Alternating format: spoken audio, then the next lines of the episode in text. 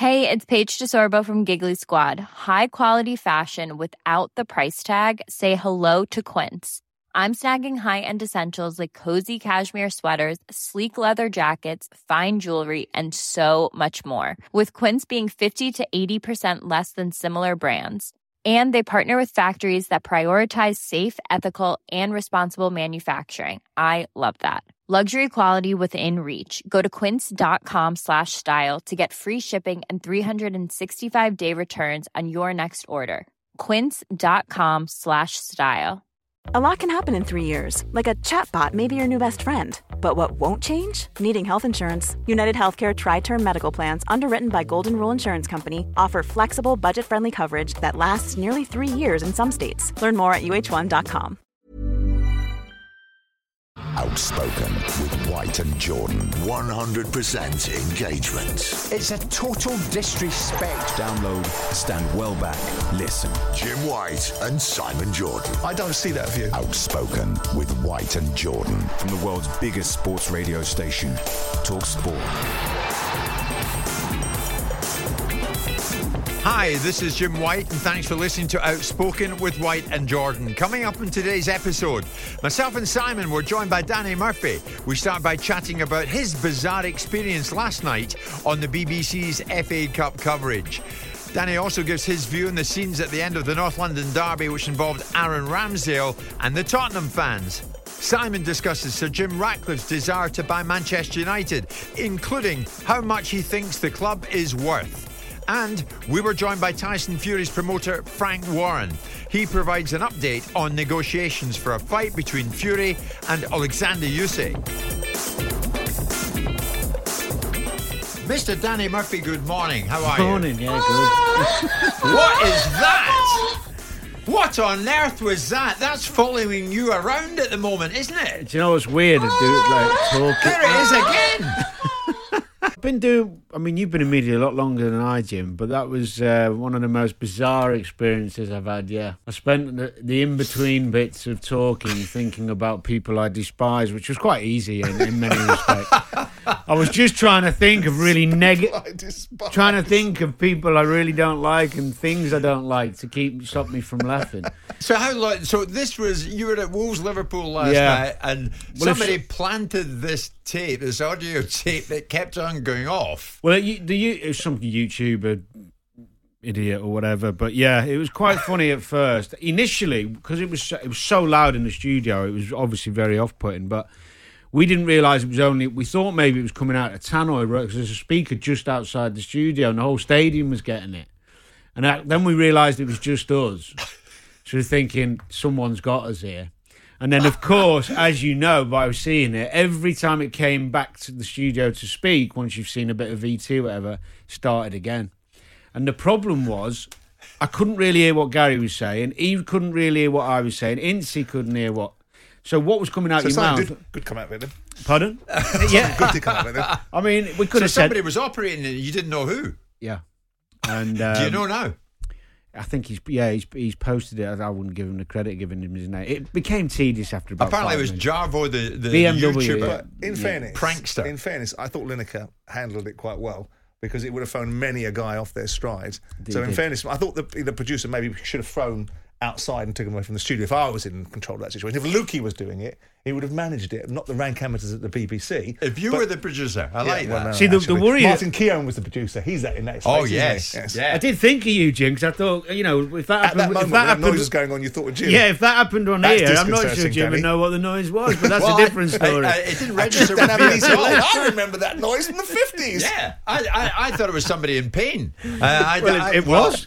this is wonderful. So, I mean, Jarvo, if you're listening this morning, a nation is talking. Danny Murphy, you were the consummate professional, just cracking on through it, getting on with the points it that was, you were making. it was making. a weird one. It was a weird one. I um. How did you feel when Shearer threw you under the bus, blaming you?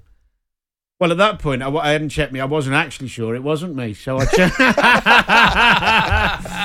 the thing was, I got paranoid because Gary Gary said it as well. So I thought, better check my phone. Luckily, I'd already turned it off. So I thought, well, it can't be me.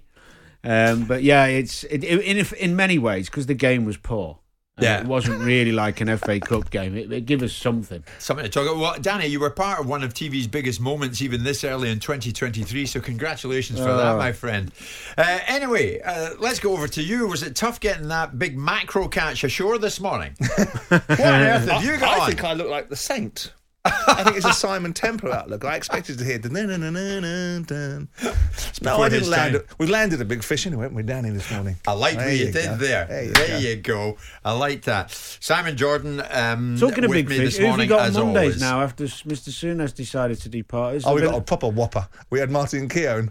Oh, did you? Yeah, we did. So Yes. you got Martin Mondays and Fridays. Oh, it's none of your business what we've got on Mondays and Fridays. Yeah, it You're is. on Wednesday. what about what you're doing? I'm part of the 'Cause show, I've sat out there listening to you for the last 10 minutes. I'm doing this. I'm too busy with that. I'm busy with this. I'm in demand for that. Oh, yeah, they- they were my us words. break, We've had, we've had a variety of meetings on this subject, Danny, and all will be revealed very shortly. We have no idea. um, uh, no, we, we're we're well on top of the situation. Uh, Liverpool, Danny, got on top of the situation last night, albeit I expected more from Wolves. I think I heard you say through there when you were talking to, to one of the lads from Laura's show that you expected more from them as well from Wolves, but was an unextraordinary win. Exactly what Klopp needed at this time.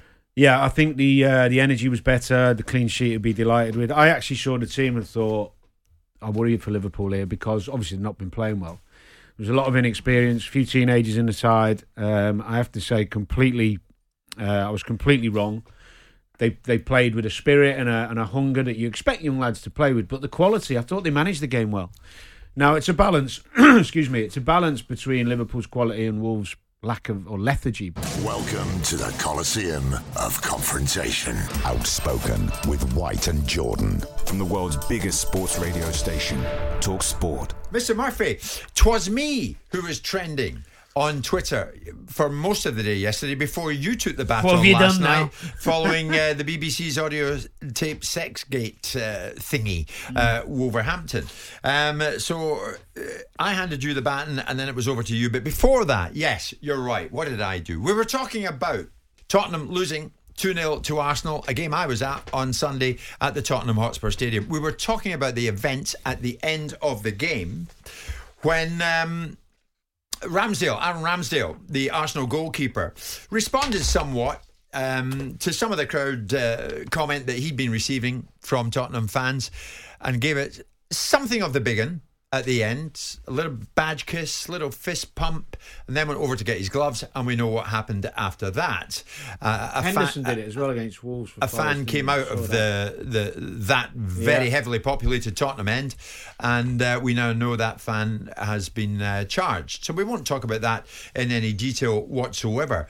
But I was suggesting yesterday that maybe players in such a moment, and I think Simon to a degree you were backing me, Mm-hmm. should just be mindful that their actions can get a reaction of an adverse nature.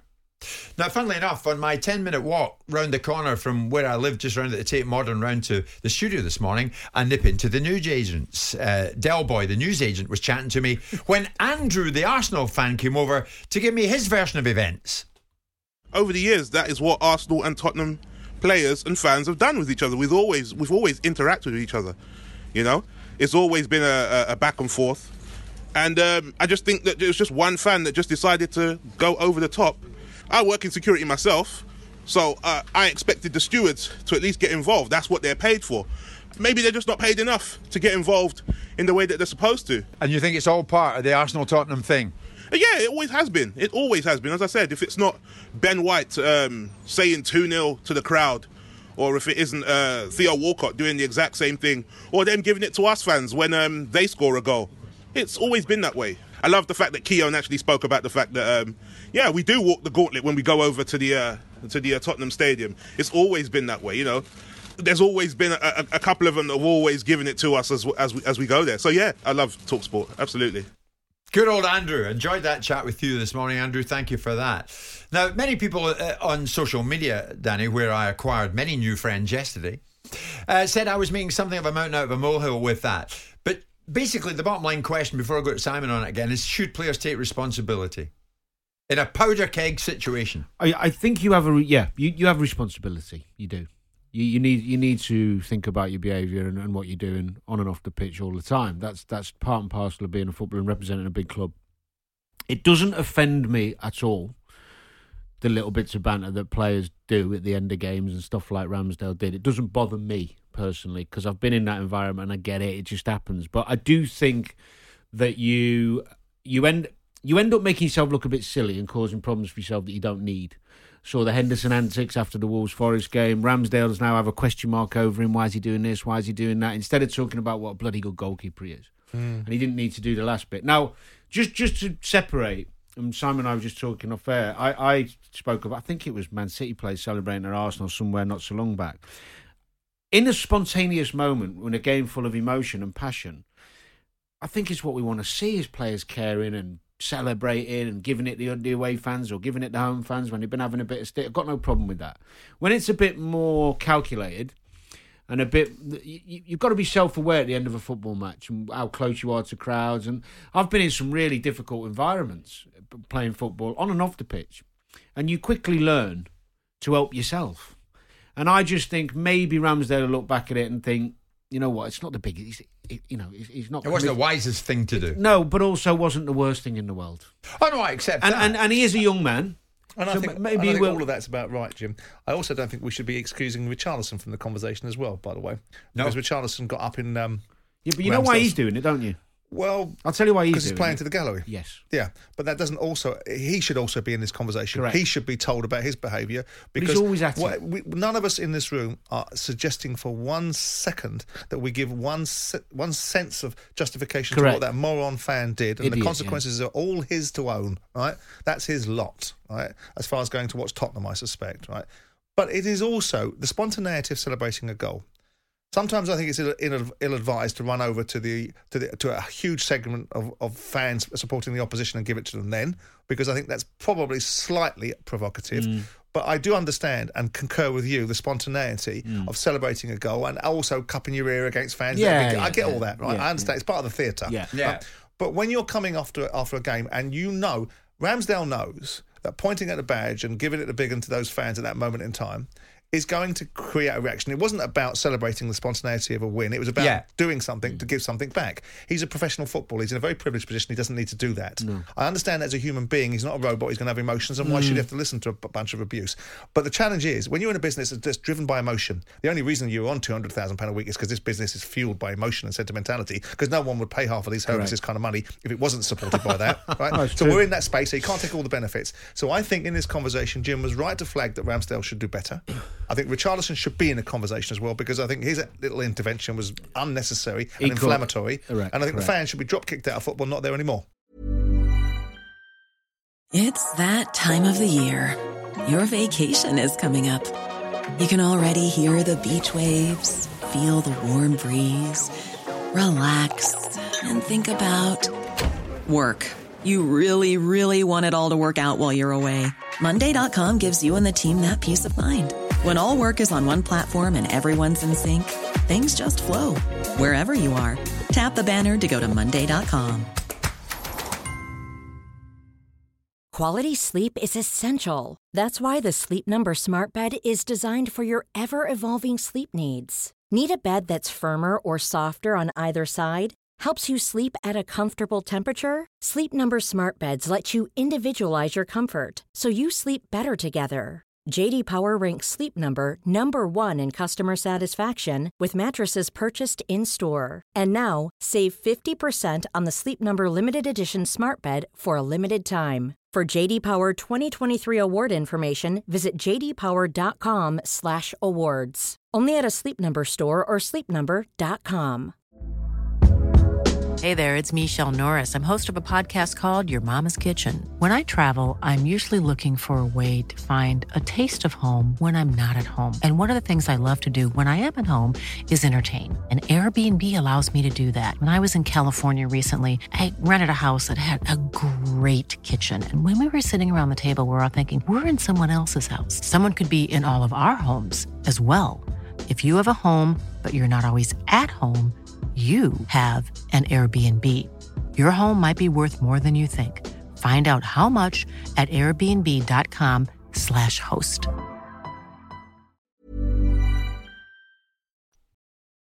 I wonder if Sir Jim Ratcliffe will stay with it, with his intention to be back in the bidding for Manchester United. Well, we've only now found out, yes, he has officially entered the bidding process to buy Manchester United. His company, Ineos, has confirmed it. So now we know he's in the mix, and uh, that has been widely covered today uh, in every aspect of uh, the written and broadcast media. So now it's official. He's in there, Simon. We've spoken about Sir Jim before. Um, after a failed past deadline offer for Chelsea and previous flirting with United, how seriously should we take Sir Jim's intentions? Is he in it to get it? And do you expect him to get the club, Simon? Um, um, is he in it to get it? He's in the conversation. Will they get? Well, it depends on the price that Man United think they're going to get. Depends what this merchant bank think Manchester United are worth because they're all getting excited in America about the worth of English football clubs now. Well, the Glazers want more than five bill. Yeah, and I think that's probably somewhere where they are, but that's not the conversation that's being had here. The conversation that I've understood it to be that the Raine Group think that they can get north of six to seven billion sterling, which is eight billion in dollars. Now, of course, with the pound being weaker for the Americans right now, it gives them a more reason to buy football clubs and more reason to invest because they're getting more bang for their buck, both literally and metaphorically, but not at seven billion quid is Jim Ratcliffe going to buy this football club, and certainly not on his own. You know, he's worth inordinate amounts of money. If you want to talk about fifteen and a half billion dollars. 13 billion quid and suggest that he's going to spend 60% of his worth to own Man United, then you're away with yourself. He's not going to. Can he do it? Yes. Will he do it at that level? Probably not. Why he's would coming- he do it? Well, if it's going to cost half of what you've built up over your lifetime. It depends what his what his motivations are and what he thinks it is. Why would anybody spend 200, 2.5 billion on Chelsea Don't at this know. moment in time and don't know. suggest it's some sort of philanthropic exercise Well, when well, we all know it's a return on investment. In? August, Simon, he said quite succinctly, I want to buy United. Yeah. At a, at a reasonable price. So that intention remains, but as you rightly say, At a reasonable it's price. What, yeah, what's he asking? I mean, Jim Redcliffe, Red Redcliffe is a very astute businessman, a very successful businessman. He also has quite a significant footprint in sport, whether it's in cycling or whether it's in motor racing or whether it's in the football clubs that he's involved in Switzerland and France in. This is nobody's fool. And obviously, part and parcel of his motivation is to own, arguably, the biggest football club. Man United winning the Premier League, Man United being back amongst the elite will eclipse everybody economically. The fact that they're not far behind everybody and still not pulling up any trees tells you tells you that once they're back in the groove again, they'll be back in the economic top of the tree scenario. So with that in mind, it's all about what what Ratcliffe feels it's worth to him. Why did Elon Musk buy Twitter for 40 billion? Didn't use his own money, used lots of other people's money, sold a lot of Tesla's stock to get to that position. He had an end game attached to it, which is influence. Jim, Jim Ratcliffe just buying Man United because it's a trophy is not where this is going. And then you hear this ridiculous sideline noise from certain Man United fans who ain't got enough money, right? and that sort of stuff. I mean, Yeah. you, you can't. Some people you just can't. Talking to an idiot isn't worth talking to. Sure, you, you wonder what he's thinking is because in November, Simon, he ruled himself out of buying any Premier League club because of a lack of value. again, value the beauty's in the eye of the beholder, isn't it? It depends what you want it for, whether it's an economic p- position. If anyone's going to spend four or five billion quid, forget about it. People, I was listening to Eamonn Holmes this morning talk about the idea that fo- people own football clubs are just businessmen. Well, if you're going to spend f- five billion on a football club, you are going to want some return on it. We can't all expect everyone to be a fairy godmother trying to influence people's thinking by being a nation state buying a football club for very different reasons than somebody that's a commercial man that's indexed to it for other reasons. So there has to be some form of commercial thinking behind it. So with that in mind, do Manchester United get sold at six or seven billion quid? I'd be gobsmacked if they did. If it gets into the territory of between four and six, and by that I mean probably five, then the conversation happens. I mean, when you envisage the scene, Sir Jim is in there, the Qataris suddenly Yeah. arrive in the mm. scene with the Saudis. Yeah, I think the, The complexion of the whole thing changes, doesn't it? Well, it does. It becomes a competitive. It becomes competitive tension in the conversation, doesn't it? It becomes slightly in the territory of a bidding auction, right? But even the Qataris and even the Middle Eastern guys aren't stupid. They bought Newcastle for three hundred and fifty million quid, right? And uh, they'll turn it into whatever they want to turn it into. They didn't go and spend the king's ransom to buy Newcastle. They bought Newcastle at a market price, and some would argue that three hundred and fifty million quid for a Premier League football club that has the potential of Newcastle is very small beer. The Qataris, I think, will probably, in my view, be more inclined to fire their guns metaphorically at Liverpool. What do you think Liverpool's worth compared to United? Well, it's hard no, to say? It, it's because they ain't worth what they're getting paid for. You know, the value to other businesses, the value for the brand of football clubs to be associated with other businesses is quite significant. So mm. you've got to put ta- a tangibility to an intangible value. But you, if you're looking at Chelsea at two and a half billion and you're looking at Liverpool with the worldwide footprint that Liverpool has, which is bigger, better, mm. and more entrenched than Chelsea's, right? Then if Chelsea are two and a half billion, then Liverpool are somewhere between three and four billion. And if Liverpool between three or four billion, then Manchester United are somewhere between four and six, which is probably five. And even at that level, it's ridiculous. But you and I, Simon, in Qatar, and I'm sure you might have mentioned this, but I'm about to, and I think it's fine saying it. You and I were with Nasser Al Khelaifi, the mm-hmm. chairman of Paris Saint Germain, Yeah. when he confirmed to us that day, and that gentleman, if you remember, who was in the uh, corporate suite we were in, Yeah. who had just left, and it, it, it, we, we didn't get our hands on him, had bid four billion for PSG. Yeah.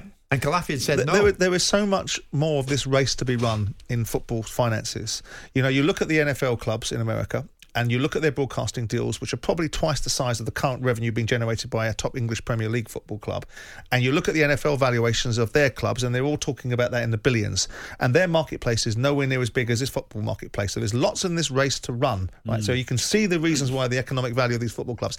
But PSG don't fall into that category. God love you, Nasser, but it doesn't because the league itself is a substandard league. It's not going to generate the revenues that the Premier League is going to continue to generate, and it's not going to be at the front of the queue when the next evolution of football comes along. So The- I the- don't understand that valuation. Okay. and I'm not questioning Nasser's word, but No, I, don't, no, no. I don't understand it. Would a British-born buyer fit the iconography of Manchester United more, if, more suitably? If it if it gave the Manchester United fans everything they want, when they want it, how they want it, then yes, it will.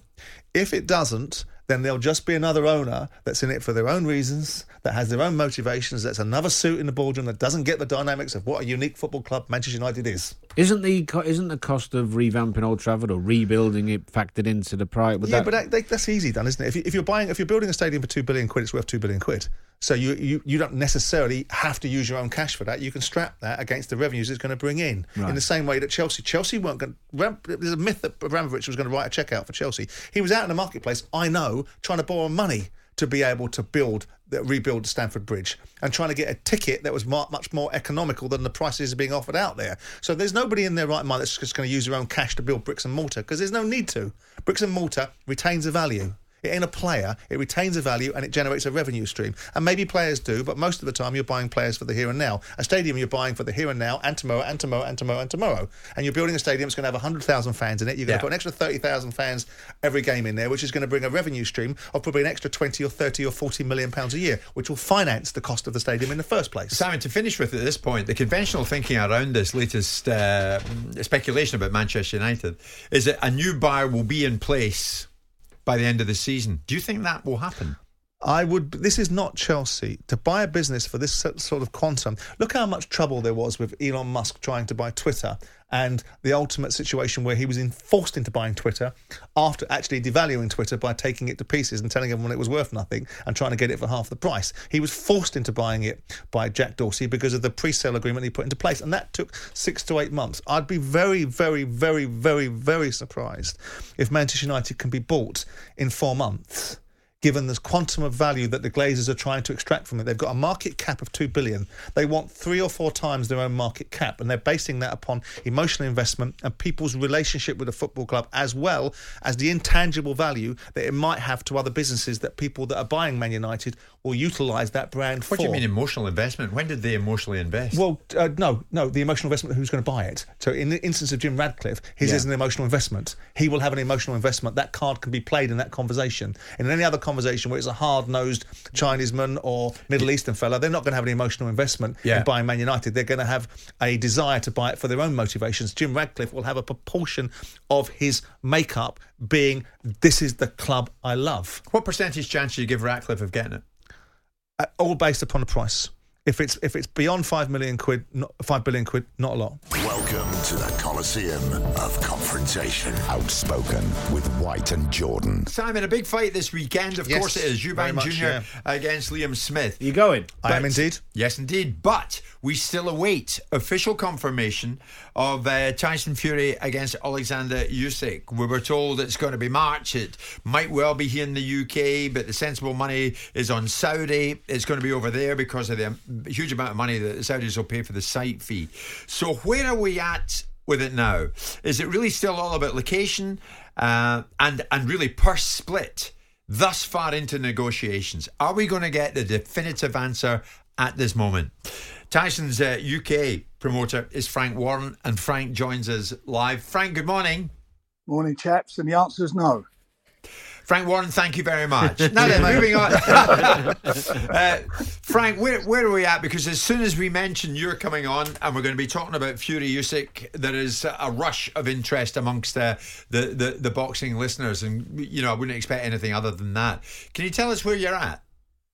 Well, you know, we're, we're, we're, we're very far down the road, but as a, we, at the moment, we're just trying to, a couple of things we've got to work on, which I don't, I don't really want to go into details at the moment because it's not fair because we're trying to conduct this stuff so we get to a stage where we can make the announcement fairly soon. So that's what we're working on.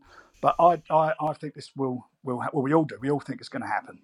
Yeah. I mean, Bob Arum said you were expecting an offer from Saudi Arabia this week. Has that come through?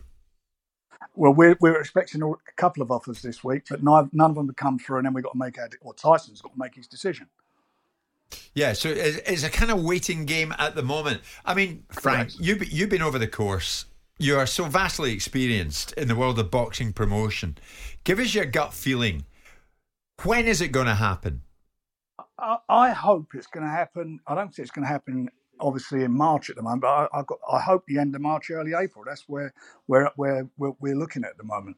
So fingers crossed we get it over the line for that date. But it will definitely, definitely happen.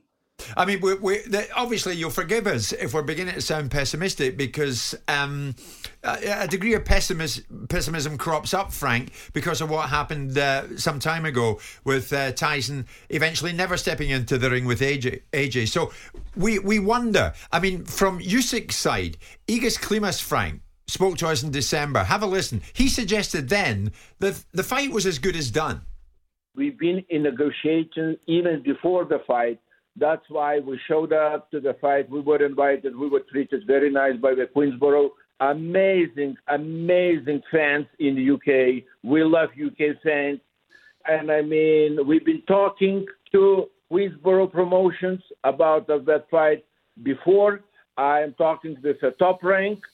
We are almost done, I wanted to say. It's not much to talk. Two heavyweights, best in the sports today, undisputed heavyweight championship bout. That's what people need. That's what the fans need. So where and when? Uh, most likely, it's going to be no later than March 4th, and uh, it most likely it will end up in the Middle East. I want to say, but during today conversations, I heard that other options are coming, like uh, maybe again London Stadium, Qatar, most likely we aiming for Saudi because I know Saudi is very interested in that fight. Saudi loves Usyk. I mean, Usyk is a huge, huge big fan in UK as well. So I mean, that was Klimas. Six weeks on, it's one step forward, two back. Frank, I mean, we can forget about March the fourth. Back at all.